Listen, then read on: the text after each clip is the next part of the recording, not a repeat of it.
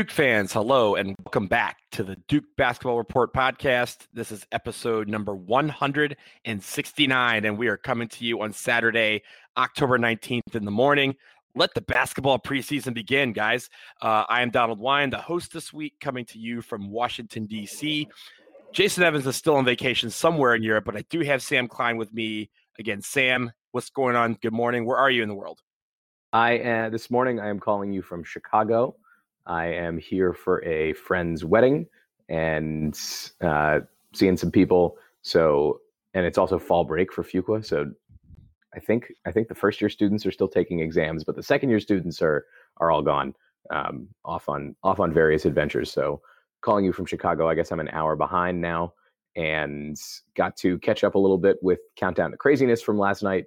Excited to talk about that, and also hyped to get uh, to get the season underway. Absolutely. Uh, and, and we do have some live basketball to talk about for the first time uh, this season. But before we get into that, uh, we just want to thank the wonderful guys from Byrd Campbell PA for their support of the podcast, for all of your business law needs. And if you live in Florida or Texas, check out the law firm that bleeds Duke Blue, byrdcampbell.com. Byrd Campbell means business. Okay, Sam. Uh, last night, Duke basketball had his annual countdown to craziness event. It had dancing, it had dunks, uh, some great entertainment. We'll start with the basketball first, if that's cool with you. Yeah, let's do that. Okay, cool. That's the blue white scrimmage, everybody. Um, uh, for those of you out there who did not see it, blue beats, I say that in air quotes, uh, white 47 to 38. It's all it's all love because it's all the same team. Um, Vernon Carey for the blue team had 15 points, and Cassius Stanley had added 12 points. Jordan Goldwire with eight points. On the white team, both Wendell Moore and Alex O'Connell had 11 each, and freshman Matthew Hurt had nine points. Uh, Sam, this is obviously the first look that we get at the team uh, every year, but what did you think about the actual basketball that was played on the court? So we talked last week about how the only two guaranteed starters, in my opinion, coming into the season are Tre Jones and Vernon Carey. I think we saw that from Vernon Carey last night. He was all over the floor. He's able to initiate offense from far away from the basket. Uh, made a three pointer. He's he's clearly sort of ready to to make the transition to the college game. I think, and and you know, going up a, against a defender in Javin DeLaurier, who's not you know who's not the biggest center that he's going to face, but is certainly savvy enough to um, to stop good big men in, in certain ways. And and Vernon Carey was still able to to score in a variety of ways. Um, the the other half of that guaranteed part of the starting lineup, Tre Jones, didn't look as great last night. Um, seemed seemed a little bit out of sorts. Perhaps he's still dealing with the effects of the injuries that kept him out this summer, and is just still sort of playing catch up. I think that his going up against Jordan Goldwire and Goldwire, um, for the most part, getting the best of him is is not a great sign for Duke, but could be fine depending on sort of where those struggles are coming from from Tre Jones. On the other hand, it might say something good about Jordan Goldwire and that the progress that he made late last year is going to translate again this season and that perhaps we'll we'll see more of him than we're expecting. You know, he's one of those players I think in the in the same sort of grouping as Alex O'Connell and Jack White where they've they've shown flashes before. Now they're upperclassmen and I think that we in the era of the one and done, we tend to I don't know if we write those guys off, but we sometimes forget about them when we're talking about sort of where all the talent's coming from on the team. And um, so I think it's I think it's a good sign that that Jordan Goldwire is seems like he's he's ready to play at the at a high level this season. Yeah, and and I agree with you on the comparison and in performance between Tre Jones and Jordan Goldwire. Going back to Vernon Carey for a minute, it, a lot of times on the broadcast last night, the commentators were talking about his motor, and it seemed like at times there were some plays that he, you know, some people would say he took off. Um, and it's, I don't think it's concerning at this point. It's the first game of the year, and, and not really a game. It's just a scrimmage, and it's a really a fun way to see your team play. I mean, Javin DeLaurier took like three threes last night, so I don't think we're going to see that a lot this season. Um, but I, yeah, I right. think the, the, the, standard caveat that all of this is all of this is basically scrimmage. Yeah, right? it's it's for fun. It's oh, let's try it out. Let's see what happens. I mean, I, we're not going to see you know, uh, we're not going to see Javin DeLaurier lurking in the in the wing for uh, three bombs. But uh, I think when it comes to Carey, it'll be interesting to see how that develops because we're thinking of him probably as a 30 to 35 minute guy every single game. Uh, but we also have, you know, Javin DeLaurier and, and you know, and Matthew Hurt and some guys that can play down low when necessary. What happens when Vernon Carey gets to the foul trouble? Who, how does that rotation work? But I feel like right now, Carey last night to me seemed like a guy who could play 25 minutes, uh, at least from the from the conditioning standpoint. Now it's obviously something that can improve over the next couple weeks before the season starts. Uh, but I thought other than that, he seemed super polished. It's his uh, his game inside the paint was really really good, and and I think that that was. Uh, I think it's just the last couple of things to try and push him to say, hey, look, instead of thinking about 25 minutes and having Javin DeLaurier come in, push like you're going to be the guy that's playing every minute of this, of this, basketball game. And I think that is an easy uh, transition for the coaches to do. And I think he's working towards that but uh, uh, is just obviously not there yet, um, in, in, my opinion. The one thing I was concerned about last night was the shooting. Um, we we talked last year uh, about our shooting woes from behind the arc. They've moved the shooting, the the three point arc out again um, to the international distance of 22 feet, one and three quarter inches. And last night, uh, combined, the team shot four for 25 from behind the arc. So we we talked about getting a you know a few guys that can shoot. Matthew Hurt's supposed to be able to shoot. Uh, uh, Cassius Stanley, Tre Jones is supposed to have an improved uh, jumper, and Alex O'Connell are probably your four guys that are that people would look at to shoot the three. But uh, I, it was concerning to me that it was four for twenty five, and it wasn't like they were. Uh, you know, rimming in and out or anything like that. There were some shots that just weren't going in. Uh, what did you think about that? And do you think that's a cause for concern this early? Definitely. Um, I think not being able to see Tre Jones's improvement and not being able to see either side kind of adjust to the bad shooting, like figuring out how to create more space or um, or get passes more in rhythm is a, is an issue. Uh, something that this team is obviously going to have to work on. Alex O'Connell seemed very confident in the preseason that his that his jump shot is you know ready for prime time this year and didn't really show it yesterday. I was you, you mentioned Matthew Hurt. I was really impressed with him generally with the mm-hmm. way that he was able to move around on the floor and and make shots inside the three point line. Um, you can tell that there's a little bit of that he's been studying Dirk Nowitzki, and that then that that's sort of the game that he wants. It's it's not a it's not a skill set that a lot of modern young players are trying to emulate because it's not clear that it fits in the sort of analytics forward version of of professional basketball. But if it works for him, then then he should go for it. So, I will say if I will say if he can master Dirk Nowitzki's fall away jumper, he's averaging thirty points a game this year. sure, uh, and he also he also seemed bigger than than I anticipated. I feel like he. I, I was worried about spindly Matthew Hurt, and I think we got strong Matthew Hurt. So mm-hmm. that that hopefully should translate. We said last week that I want to I want to know that he's able to you know be the size of a of a college four and and he seems like the size of a college floor on the on the floor with all the other guys on this team. So um, Hurt, I think, is the other one who looked really strong. Stanley, I feel like has has so much room to be awesome, and mm-hmm. we just didn't really see it last night. Well, I, I think with him, it was it was uh, he's very smooth around the around the rim. Obviously, we they talked a little a lot about his athleticism, uh, the fact that he broke Zion Williamson's uh, vertical record uh, after one year, and, and, but really inside the paint when he was going towards the rim, it was kind of like it was a similar feeling to Zion, not like in the sense of you knew Zion was just gonna like what what backboard was he gonna break, but it was more like when Cassius Stanley goes in the air, I found myself pausing because I'm like, oh, he has the athleticism to either throw it down, lay it in, do a reverse, you know, literally stop in midair and kind of float it in. It, that kind of pause where you're just kind of like, what is he going to do with the ball? Uh, but it was also very, very smooth. I thought finishing. I think his shooting um, is going to improve during the season. Hopefully, it will. but around the paint, I, if we're if we get him out in open transition, he's going to get a lot of points that way uh, for this He- team this season. He also displayed at least one of those Nolan Smith styled uh, floaters um, Mhm. that Quinn Cook was also very good at. Yep. Clearly, he's been clearly he's been working with the director of basketball operations on that little move. I don't know if it's I don't know if it's approved by the rest of the coaching staff. I know they Mhm. on the broadcast they were they were ribbing Gerald Henderson about the floater, but uh, Yeah. but Stanley Stanley seems to have taken to it. So perhaps we'll be seeing more of those on the on the defensive side.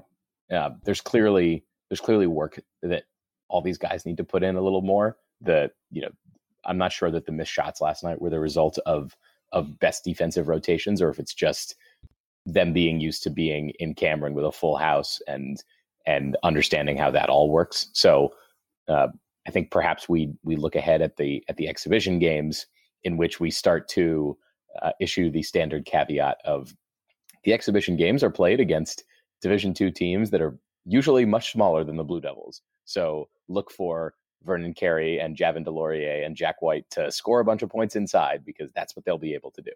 Yeah, and I think really when we were when we were talking about this, it, it we we we discussed this game kind of in jest a little bit because we're playing each other, and I think it, it's hard to dictate what we saw last night as indicative of how this season is going to go in any way, and, and I think it will be interesting to see how this translates to next weekend when we start our preseason slate of games.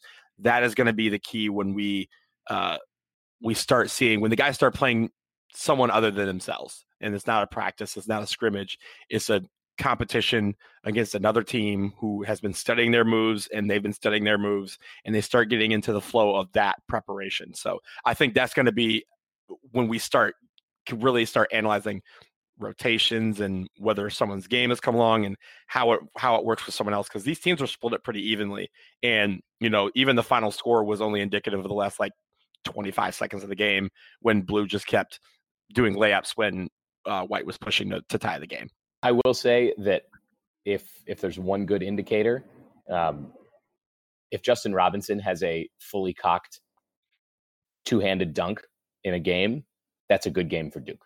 yeah it's over it's it's it, it, would be uh, it's funny like uh we're gonna we're gonna get into this a little bit but they were releasing some of the videos um about the uh, preseason practices and the scrimmages and the planning of the intro videos and stuff.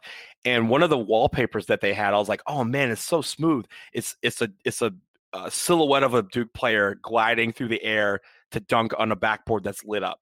And i was like oh man that must be cassius stanley. And i zoom in on the picture and it's justin robinson. And i was like yep it is now on my it's my it's my it's my lock screen for my phone uh, because it's so sweet and people are just like oh man that must be like zion or rj or something I was like nope it is Nope. justin robinson so Graduate, yeah Fuqua, Fuqua graduate student Justin Robinson. oh there you go is he is he year one is he He's gotta he's get him in the he's in the one year program that they have for students who are just out of undergrad. So gotcha uh, okay so yeah, we're we're classmates. Yeah. okay, Sam. Uh, we have to talk about the intros. The intros, as we all know, is how how the players walk out, how they're introduced to the fans. They also have the pregame hype video that they uh, released and how they came out. Um, and in, in all of this, the players like to inject some of their style and their personality into these. I have some comments, as you know. This is this is my area of expertise, but I want to know which one stood out to you. Was Javin DeLaurier's song choice is that considered old school for That would be considered old school. I would I would agree. how old is the song that he picked? Um, Like 10 years old? It- it's at least 10 years old yeah, Yeah. It, it's not it's it is not indicative of him being in high school or college right.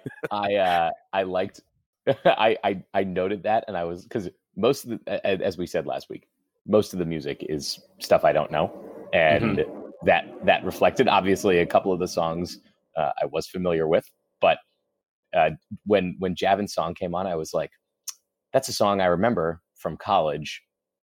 Do these college students think that that music is old school now and if so, how old am I?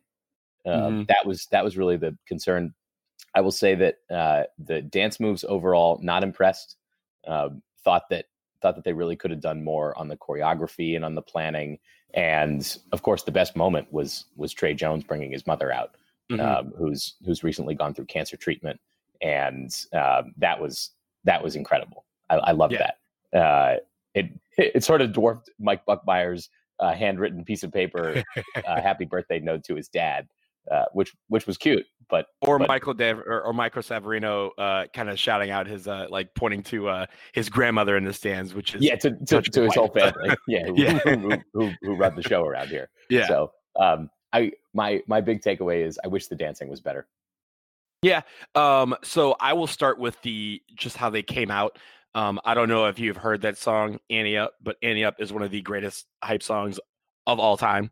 And so if that is going to be on the intro video, I swear to you, I, I don't know if you can take me to a game because I might actually run out on the court, put on a jersey, and get ready to play because that song brings that out of me. So I was so, so hyped hearing that, hearing those guys run out onto the court to Ante Up, and even having it in the intro video a little bit. Uh, so that was cool. Uh, I, I, agree with you. Tre Jones bringing out uh, his mother was the highlight of the whole thing, and the song was perfect. Lean on me. I mean, I mean that is that is a perfect song uh, for what they as a family have been going through, and really just how the how the brotherhood kind of has embraced um, their their battle and and and helped them out with it. So I really enjoyed that.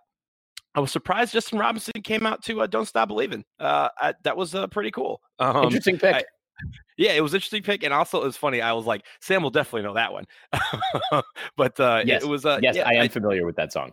Yeah, I think I, have, I think a few people are. I have been to karaoke ever. Oh, ever? yes.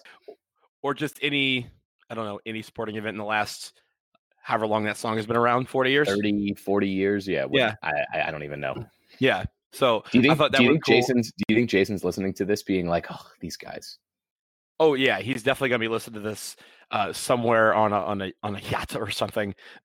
Um, just absolutely, just like this is the worst thing I've ever heard in my life because this is the part that he really skips when we, whenever he's here. So, um, and finally, I will say this is this is for you young cats out there.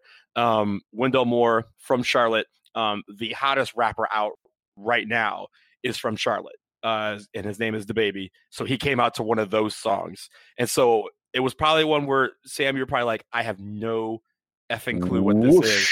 Right over my head. But the but as soon as the beat dropped, you could hear the Cameron Crazies go start going nuts because that song is all over the radio in North Carolina. So uh, I thought that was a pretty good shout out, especially to someone from uh, the Charlotte area. So those are the ones I had for the intro video. I thought the intro video was pretty cool. Like I, I, I finally like seeing the uh, the finished product after seeing so many of the Instagram stories and videos uh, about the making of it. But uh, yeah, yeah, go ahead. I was going to say uh, I liked the video. Did you? How do you feel about the poster? So the poster, we were. I was. I was with my best friends last night, and I showed them the poster, and we were like, "Okay, this is kind of cool." And, and then we kind of were like, "There's no rhythm to this." And then I realized, oh, there is and how all the guys were were based on their class years, except for two people. I think it was Wendell Moore and uh, and Jordan Goldwire were wearing the same thing. So it'll be interesting to see why those two are wearing the same thing. But everyone else was corresponding to their class year, which I thought was pretty cool. Were they? Was the background of the of the poster like input? Like they weren't they weren't actually sitting out on a bench taking this picture. It's it feels like the background was like sort of added later to it. I could be wrong about that. So the back, I don't know if they were sitting on an actual bench. I don't know if they painted it. I don't know what happened. But the back of that, to me, looks like the corner of Craven Quad. Okay, uh, I will. I will do some investigating.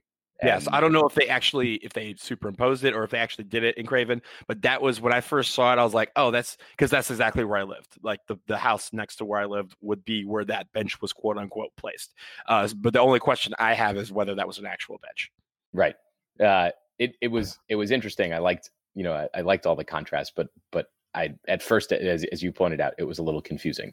Uh, I am sure that they will fly off the shelves as they do every year because every year people love that stuff. Yep, absolutely. Um, one more thing we have to discuss, and, and no, we talked about it last week. We have to discuss the reveal of the away uniforms. Um, they they finally came out after rumors, or uh, you know, a lot of speculation, a lot of uh, you know anticipation. Uh, one thing before we get into the actual how they looked on the court. One thing that I thought was incredible to note was that Duke said that this would be those two jerseys last night were two of the six new jerseys that they're going to be wearing this season. We all know in previous years they've kind of incorporated usually one, maybe two, and then had a plethora of other jerseys to choose from, including uh, the hyper release from 2015, uh, the the blue and white faux that they've introduced in previous years as well. Uh, and I thought those were going to be kind of still in that rotation, but it looks like they're getting six brand new jerseys. But going back to the two that we saw on the court last night, I thought they looked fantastic. What did you think? Yeah, definitely. Eh, they look they look like old school Duke. Mm-hmm. The the players seem to like them. I I call me old. I would prefer if it was just those two jerseys because I think they they look great. And uh, it's always weird to see the blue jerseys in Cameron. That's one of the strange aesthetics about the blue white game.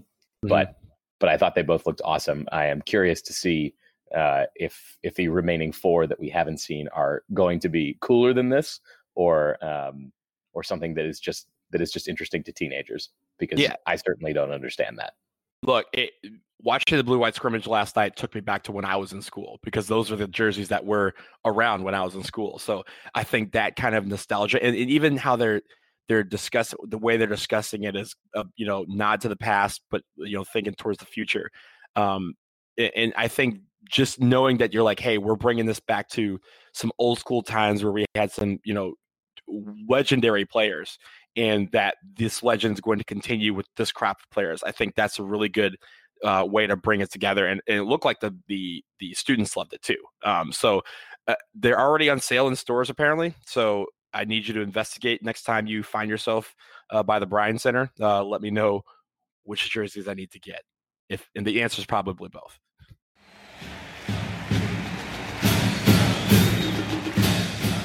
This episode of the Duke Basketball Report podcast is brought to you by Byrd Campbell, PA, your Duke centric business law firm with offices in Florida and Texas. If you are in need of legal res- representation, consider Byrd Campbell. Head to their website at byrdcampbell.com for more information. Byrd Campbell means business.